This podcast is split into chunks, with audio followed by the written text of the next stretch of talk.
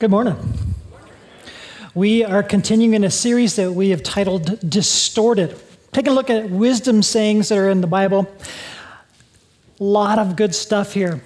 People who believe it quote these sayings. Sometimes people quote some of the sayings that don't even believe the Bible because they're quoting it either for a reason that uh, is to their end, they quote stuff, or Maybe they just quote it because it's a, they misunderstand it.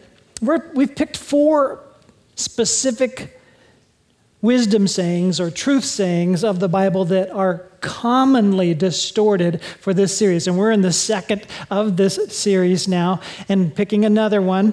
And this particular quote that is often distorted is distorted by believers, it's also distorted by those who don't even believe, but they quote it. The one we're looking at today is the most frequently quoted verse, I believe, in the Bible by unbelievers. We hear it a lot from unbelievers, and it actually uh, is a statement of Jesus, but it is totally quoted in a distorted way and usually quoted with an attitude. One time I received a graphic uh, representation of this quote in an email. It's a picture of a cell phone Bible, and here is what it looked like with a heading How People in Our World Read the Bible Today. Matthew 7, Judge Not. now, um, the reason it's circled is that's all they know. The rest of it is all, you know, they don't want to really look at what the rest of it's all about. Just that one statement is quoted our direction. Now, before I continue much further, that truth is a very valuable truth that even they're trying to quote back to us because honestly, too often we've failed at this. Too often we as a church come across in a judgmental way and hurt people. And, uh, and we kind of use the Bible almost like a, a, a Bible thumping tool. It's like, and people go, don't judge me, you know, and they want to quote back to us, back off, only in Jesus' words, judge not. And for our own side of things, we probably need to hear that and make sure we are better at uh, really understanding what this is all about and how to handle this better. But um, this other graphic uh, picture that I want to show you was also shared w- with me via email. Sorry well, for all these email attachments. You're getting just junk mail today. But um, here's another one that I got that is uh, getting this do not judge across. Only um, here's our focus for today from Inigo Montoya.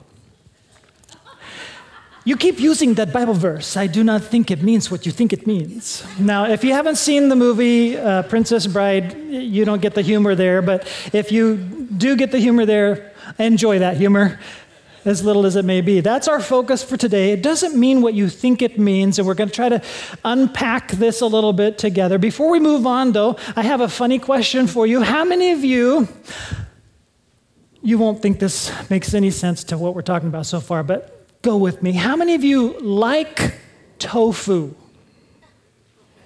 Whoa, way more in this service than last service. We're upwards of seven. Wow, that's pretty cool. All right.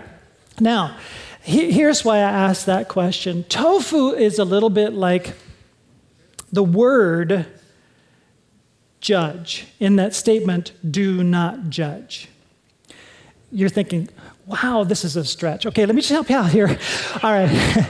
Tofu actually takes on the flavor of the food it's cooked in. Okay, so if you take tofu and you cook it in a lot of garlic and some sauces, it takes on the flavor of garlic, at least a little bit.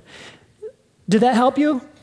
You, do you like tofu yet? Okay. If you like it with gin, you, you, cook it in this really gingery sauce, and it actually the tofu tastes a little bit like ginger. It's got a change of flavor in a change of context. And we're going to actually show how the word judge has that also. It's a lot like tofu. How many of you like to be judged? Less people than like tofu. There you go. All right? Now, as we move on, though, we actually talk about things like this. We say things like, um, mm, why don't you judge for yourself whether this is true? Now, did I just use that in a way that you didn't like? No. We actually use that phrase, why don't you judge for yourself whether this is true or false? That is actually a positive statement. Now we're cooking in garlic or ginger, depending on what it is that you like, right? So that word you kind of like when it's in the ginger. Maybe you don't like the texture of this judging word. But we do kind of look at judgment in a, in a way that's positive in a lot of arenas. For example, when Jesus says, do not judge, is it a blanket statement for ever judging? What if you're a teacher? And you're, you're t- you got these essays, and it's your job to judge an essay as good, uh, medium good B, average good C, not so good D, or really lousy F, and it's your job to judge the essay. Here's how I feel writing an essay Who are you to judge my essay? Essay is my thoughts. And then she says, This is English. I taught you how to write. You're using the verbs all wrong. You're using the spelling all wrong. See all the red marks? That is not subjective. You've got a C or whatever it is, right? They judge. Boom, boom, boom, boom. Wait a minute. Jesus says, Do not judge. That poor teacher is sinning. Right? You see how the word is used in different contexts, and it's okay to judge in certain contexts, right? I mean, Here's an easy one too. You're in, you've got to do it. You got your jury duty summons. You're now selected. You're on the jury. And now, oh no, but Jesus said, do not judge. And I have to decide. I'm on the jury. Don't use that verse, by the way. when they're trying to see if, oh, please don't. That's just an embarrassment if you say, Is there any reason why you need to be excused from jury duty? Yes, because I can't be in a jury because Jesus says, Do not judge. Don't do that. That is not what Jesus is talking about. Obvious, right? All right, so you're pulled over on I 17, you were going 90. And the police officer says, uh, Can I see your license? And you say, What? You were going 90, and you say, Who are you to judge? right? I mean, I, you were speeding faster than me to catch up to me. right? Now, so in the different contexts, we actually see just from these absurd cases, yeah, I mean, there are some situations where you're supposed to judge. You be the judge. Right? I mean, we kind of want to be the judge, trying to evaluate whether it's okay to judge or be discerning or make a judgment about a certain scenario. We think of that positively. Now, when I say, How many of you like to be the judge? You know, we want to kind of judge for ourselves. Ooh, we better be careful here. All right. We're going to take a look at the verse, and then we're going to look at some things that we've talked about last week and go over them a little bit. So here's the verse. This is from Jesus towards the latter part of his Sermon on the Mount. Do not judge, or you too will be judged. For in the same way you judge others, you will be judged. And with the measure you use, it will be measured to you. Now, last week we went over this, so this week I, I gave you the blanks filled in. None of you are applauding. Come on. That's like, all right, here's the blanks filled in on, on your outline. You don't even have to fill these in. This is from last week. We talked about one, two, three. Here's a quick way to interpret scripture. Number one, you need to understand the context. Two, you need to interpret the Bible with the Bible. Three, you need to apply what you learned. Now, we talked about this last week, but I learned something since last Sunday. I learned what they did in the children's church on this same topic because we kind of go parallel together so that the kids come out and they talk with their parents. What did you learn? And we go, oh, we learned that too. And you can kind of talk to each other. So they had to explain what it means to understand the Bible in context in children's church. Isn't it good that we didn't have to explain that? Well, actually, we did. But they had to explain even what distorted meant, all right? And so they had to explain these things to the children. Now, here's how they explained understanding the Bible in context it's a, it's a way of getting a clear picture of what it means. So we're going to use the 2020 vision method of understanding the scripture. That's what I taught the kids. The 2020 vision. Do you guys know what it means to have 2020 vision? It means we see clearly. We can see really, really good. 2020, here's what we do. We back up 20 verses from the verse in question and we read all of those 20 verses and then we go forward 20 verses of the verse in question, read all of those 20 verses and if you do that, you're going to have a better, clearer understanding of the verse in question.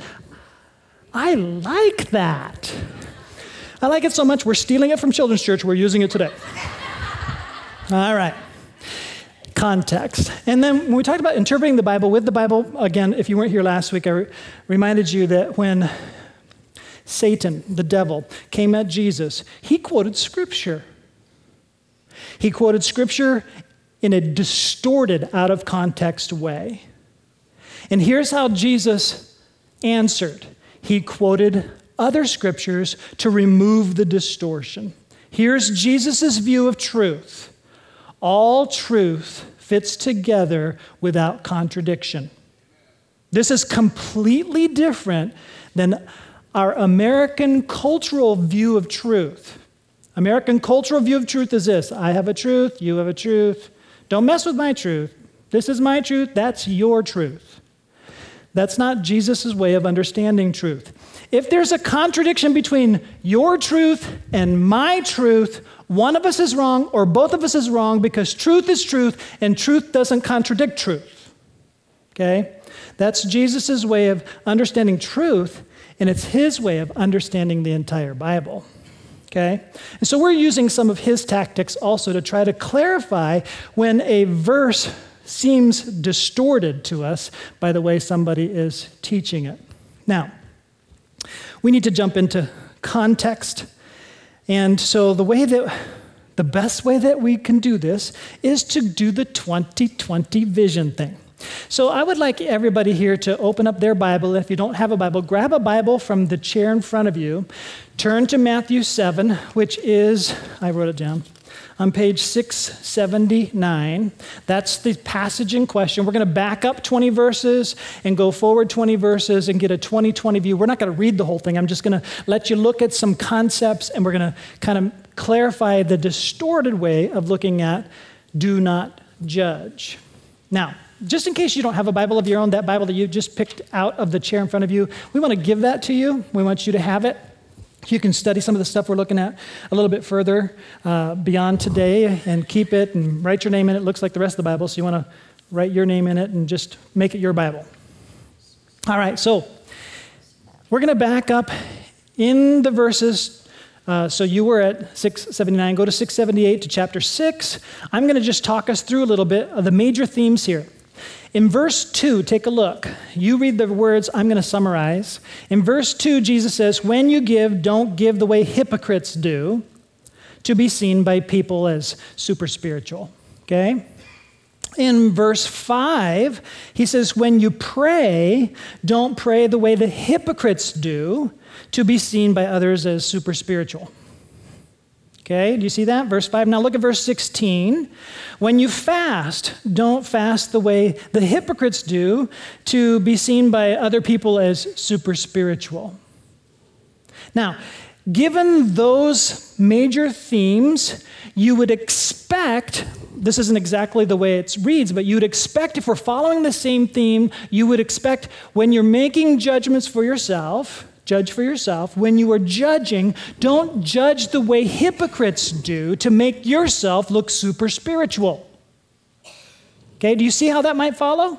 Okay, we're not really going there yet, but let's just plant that seed. In that pattern of what the theme is all about, it would make sense that this is talking about doing these religious activities in a super spiritual, hypocritical way. Don't do that. So, at this point, it's very clear when Jesus says, do not judge, that he certainly is excluding this hypocritical, super spiritual way of being judgmental with others. Because the religious elite of his day, these people called the Pharisees, that's precisely what they majored in. I kind of like the word judgmental. It's kind of judgmental, you know? Uh, come on, don't be judgmental All right? So just now that you burn that image in your mind, try to forget it as quick as you can, but get the idea that it's not good to be judgmental. Jesus obviously doesn't want that tofu to toast in that space. Judging in that way is bad. Okay? Clear from what he's already been saying. Now, we're going to jump forward 20 verses. That would land us on 720. We're going to back up to 715 and work our way to 720. And notice what we read there in Matthew 7 15 through 20. Watch out for false prophets. They come to you in sheep's clothing, but inwardly they are ferocious wolves. By their fruit you will recognize them. Okay, time out, time out. Jesus is saying, Watch out. Some teachers are false teachers, they're false prophets. You judge for yourself. And actually, he's going to say, Here's what I'm going to teach you to do so that you can evaluate to see if they're true or false. Hold on, hold on. Didn't he just say, Don't judge? Ha. Is it every time in all cases? No, he's actually going to tell us you better be good at judging for yourself whether they are false or true. And now let me show you how. That's completely different than the way the people understand Jesus to mean do not judge. Because people, they want to use that phrase against us to say, never, ever, ever tell me anything about my life that might make me feel bad about my life. Right? Well, what about this? We're using discernment to determine whether this is a false prophet or a true prophet, a false teacher or a true pre- preacher, teacher. Let's keep reading. By their fruit you will recognize them. Do people pick grapes from thorn bushes or figs from thistles? The answer is hey, you guys are good. All right. Likewise, every good tree bears good fruit, but a bad tree bears bad fruit. A good tree cannot bear bad fruit, and a bad tree cannot bear good fruit.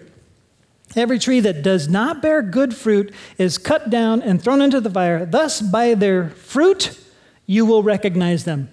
Okay, now that I've taught you, you are graduates. Here's your fruit inspector graduation degree. Here you go. Now go inspect fruit. Become a good fruit inspector to see from the fruit of their lives if what they're teaching is what they're living and if they're worth following this fits together rather well when he just came out of hypocrisy, right? And talking about hypocrisy and now talking about don't judge like the way they judge, and you can see how they judge and you can look at their lives. This is what I want you to not do, okay? So, having said that, we're ready to fill in our first blank. Point number one don't judge hypocritically. By the way, I do run into people that will say things like this I don't go to church. The church is so filled with hypocrites. I, I just wish I had the guts to say, Do you go to the gym? you know, I've noticed at the gym, there's a lot of people that are there that aren't in shape. I'm just saying. Isn't the purpose of going to the gym to use the gym to get into shape? So, actually, the people that need to go to the gym are the people that are not in good shape. Come to church. Hypocrites come to church, and hopefully, we'll help them to be less like a hypocrite. Right? Hmm. Maybe someday I'll say that. All right, so don't judge hypocritically. Now, let's look at the actual section right after the verses in question. Um, in Matthew 7, we read verse 1 and 2 on the screen. Now take a look at verse 3, 4, and 5 in the Bible you have open in front of you. It says, Why do you look at the speck of sawdust in your brother's eye and pay no attention to the plank in your own eye? Now, he just said, Don't judge.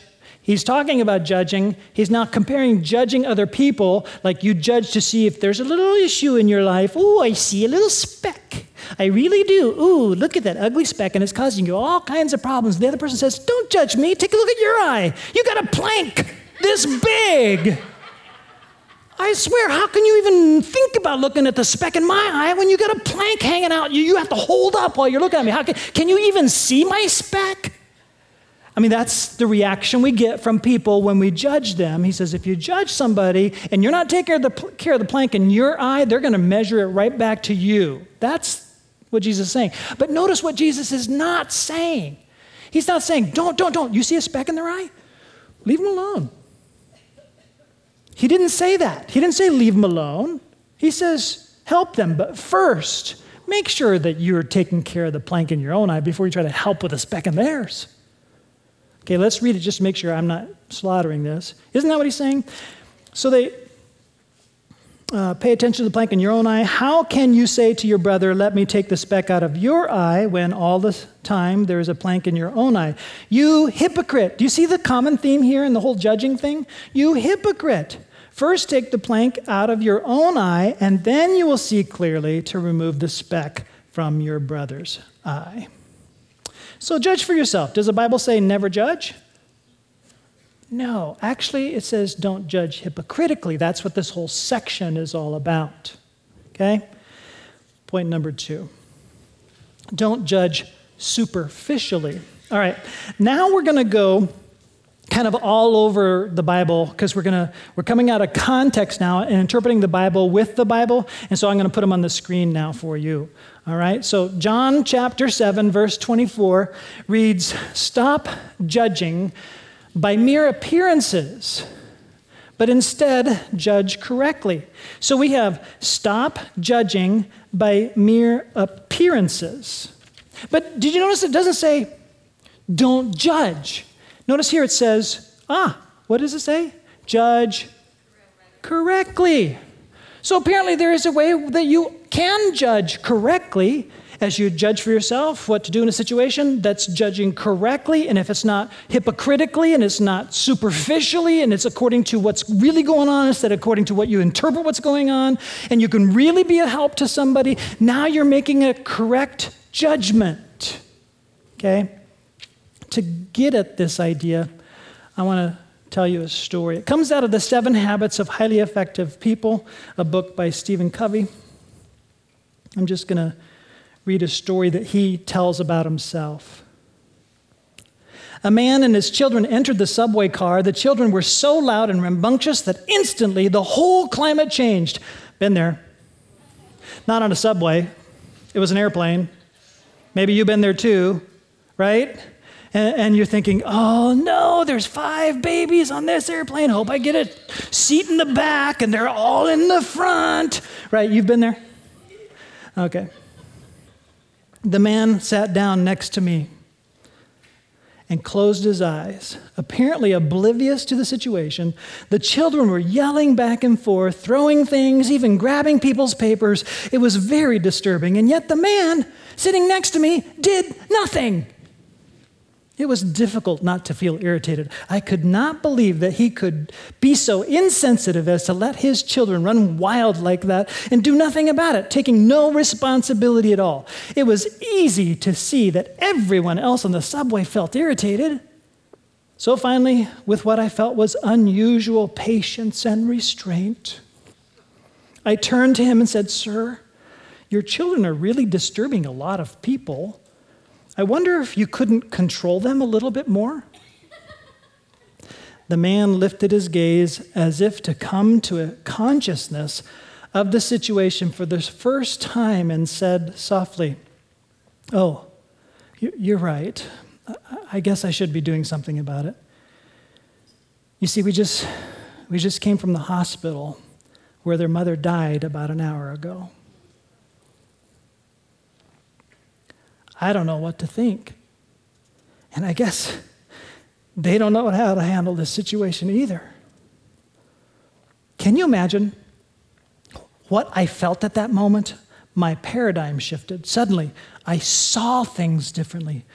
And because I saw differently, I thought differently. I felt differently. I behaved differently. My irritation vanished. I didn't have to worry about controlling my attitude or my behavior or my heart was filled with pain for the man. Feelings of sympathy and compassion just flowed freely. Your wife just died? Oh, I'm so sorry. Can I do anything to help? What just happened there? A superficial judgment by appearances only was eliminated the distortion when suddenly it's like not superficial anymore. We're getting right down to what is really going on. And now he could judge the situation completely differently. He just entered into judging by mere appearances, into judging correctly. Jesus says, Come on, folks. Stop judging by appearances. See past the hurt, see past the brokenness, see past the mess. Look down into the heart and soul. See somebody the way God sees them. And honestly, the only way I know how this can possibly work for us is if we completely understand how God sees us that he saw past our pain, past our hurt, past our brokenness, right down into something valuable that he created in there. We're created in his image, and he's redeeming, restoring, loving, offering mercy, grace, help. Only when we're receivers of that kind of grace are we able to see other people in their messes with that kind of grace, judging more correctly, judging the way Jesus judges instead of the way the Pharisees judge. Point number three don't judge outsiders by rules for insiders. Paul wrote a lot of letters to churches to help churches get a hold of this concept. And in this uh, first one we're looking at is in 1 Corinthians. In 1 Corinthians chapter 5, verse 12, we read, What business is it of mine to judge those outside the church. Are you not to judge those inside? Notice that he's talking about judging in both situations. In one situation, he says, don't judge. In another situation, he says, do judge. How do we make sense of this? Well, the whole thing that we are together on, when we start talking about where somebody is off or wrong or living with a speck, anytime we start talking about that kind of stuff, we're really trying to express to an insider what is going on with their life. Let me put it this way let's just say you're at work, and there's a guy at work that's a real um, hmm, flirty guy, and you know he's married.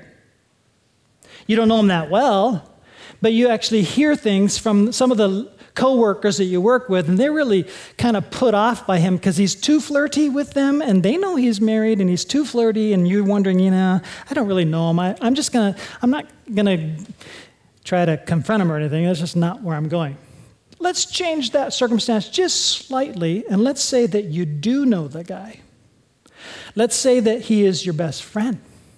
Let's say that you went to his wedding and witnessed the vows that he expressed and his wife expressed to one another, and you're watching this guy flirty at work. Let's just add another element. You are in the same church together, you are in the same small group together. He is representing Christ and claims to be a Christian. And he's a flirty guy that's putting all these people off, and they're saying stuff like, I'm never going to that church if that's the church he's going to. Okay, now, are you to judge him? Paul says, Are you not to judge those on the inside? Now, you're going to need to do the 2020 vision thing for this chapter because he's addressing a situation far, far worse than that. And he's saying you need to address this situation. Don't go with the hyper grace scenario where you're so proud of your grace that you never speak truth. And he gets into that in that chapter, okay? Where we're, we love everybody. It doesn't really matter what you do, we never really touch those things.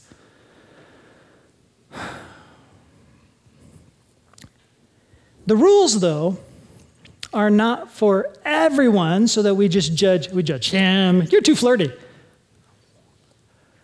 You're a jerk. Who are you to say whether I'm flirty or not?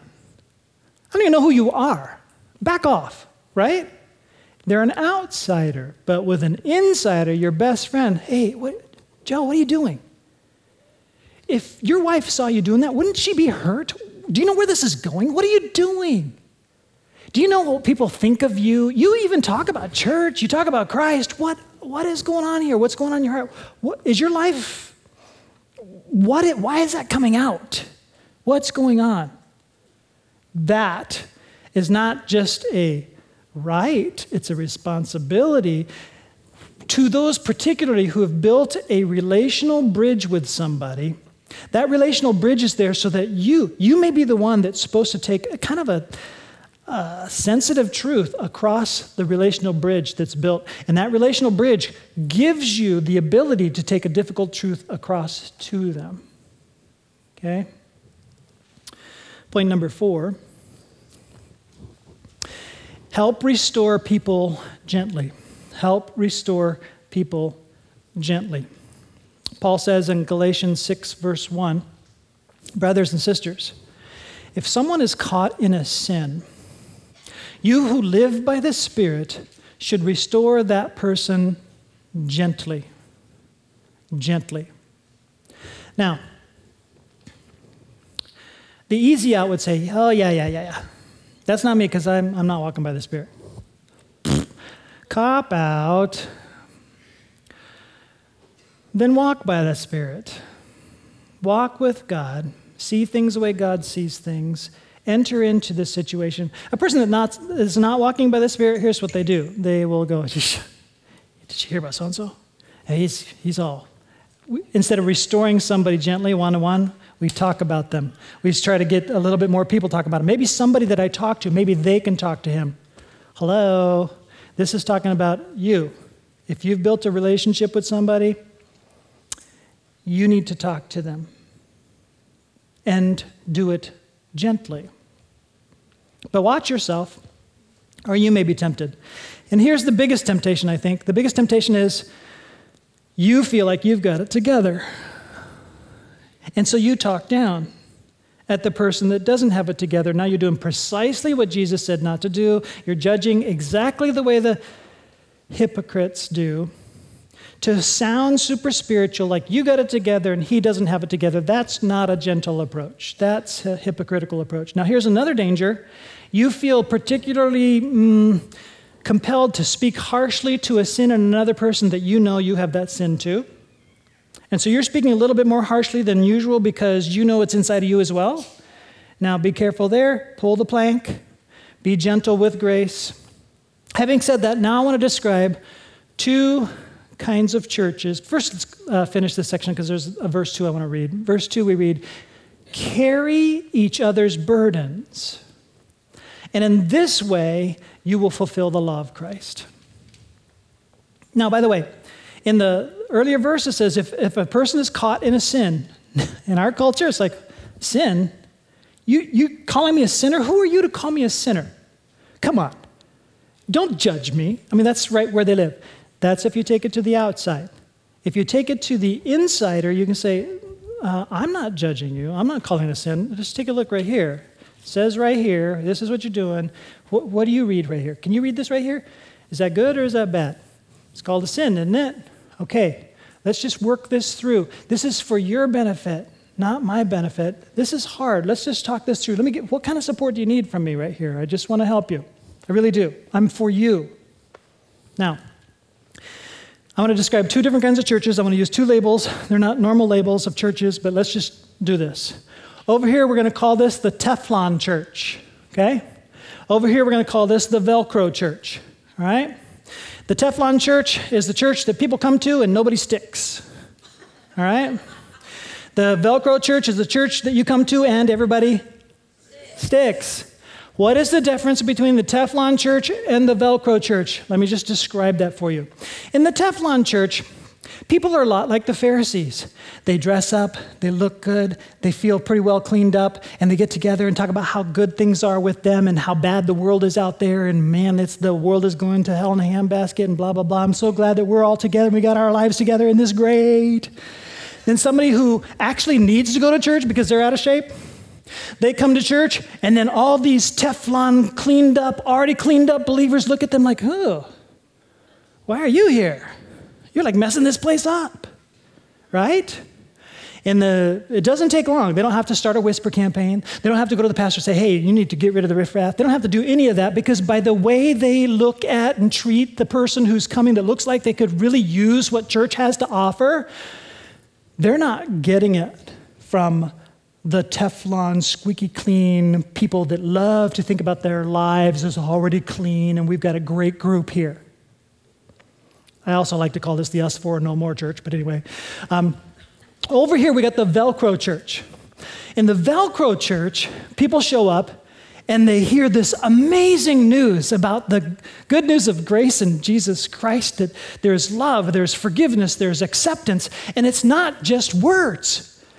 As they're entering into the church, people treat them with respect. Doesn't really matter what they look like or what they know about them. I'm so glad you're here. And they're treated with respect. And then they hear a message about love, acceptance, and goodness and, and forgiveness, and then they start to receive it and see it lived out. This Velcro church, actually, they act more like Jesus, less like the Teflon church that acts more like the Pharisees. In the Velcro church, by the way, the Pharisees look at that church and they go, Oh, that church is a mess. All they do is talk about grace, grace, grace, grace. They never talk about truth and I say, Excuse me? Sorry, did I say that? Mm. Ex- I shouldn't judge. Uh, no, we talk about truth. We, yes, we go wide with open arms of Jesus and tell the truth of acceptance and grace and love. But man, we go deep and we talk about sin.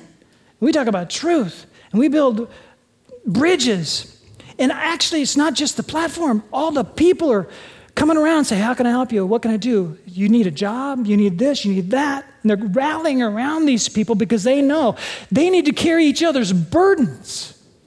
Because if they don't carry their burdens, it's just words. And you know what uh, really interesting about this church? It is filled with people who are messy. And everybody over here wants everybody in the mess to get fixed really fast as soon as they're baptized. No more messes allowed. If you have a mess and we're coming down your throat because now you're a believer, try to write that one out on your notes. Anyway, um, and so there's this eh, wanting immediate change. Here's what Jesus knows he came for those who know they're sick. And he also knows this about human beings human beings do not change really fast. Grace enters in. They start to feel the healing, love, and forgiveness and mercy. And it's best administered by the person that just came from there. I know what it's all like. I'm totally messed over myself. I used to be far worse than you. My life was, and then describe it. But you know what? I've made some progress. I'm so glad I'm not where I used to be, but man, I got a long ways to go. That's truth, that's honest, and it's describing a journey. Come with me. And now this person is so wanting to come back because they want more truth. They're receiving grace. Let me describe Jesus as described by John the Apostle in John chapter 1, verse 14. Jesus is full of grace and truth. And in that order, I believe. If you're full of grace and truth, you're full of both. But it was said in this order grace and truth. Let's go grace first Relationship, build a relationship, build a bridge, bring the truth across that bridge because now they know they you care for them. You're going to help them. You're going to carry their burden. You've been praying for them and they know it. You can just bring harder truths. What about this? Jesus said this. Are you ready to take this step? And then people come along. This is the church that looks like Jesus. Velcro. I want grace. And I want grace for you. And I want Jesus to help you, and I will walk alongside you with Jesus to help you make the steps of change. And I understand it's not easy. I'm not fixed yet either.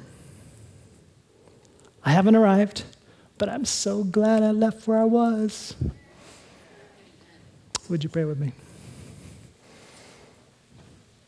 Lord God, we thank you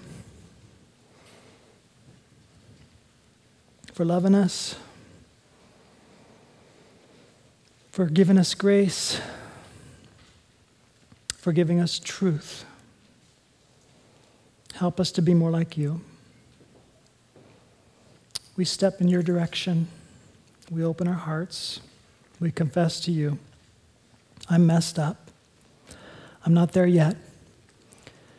But I sure love the fact that you love me.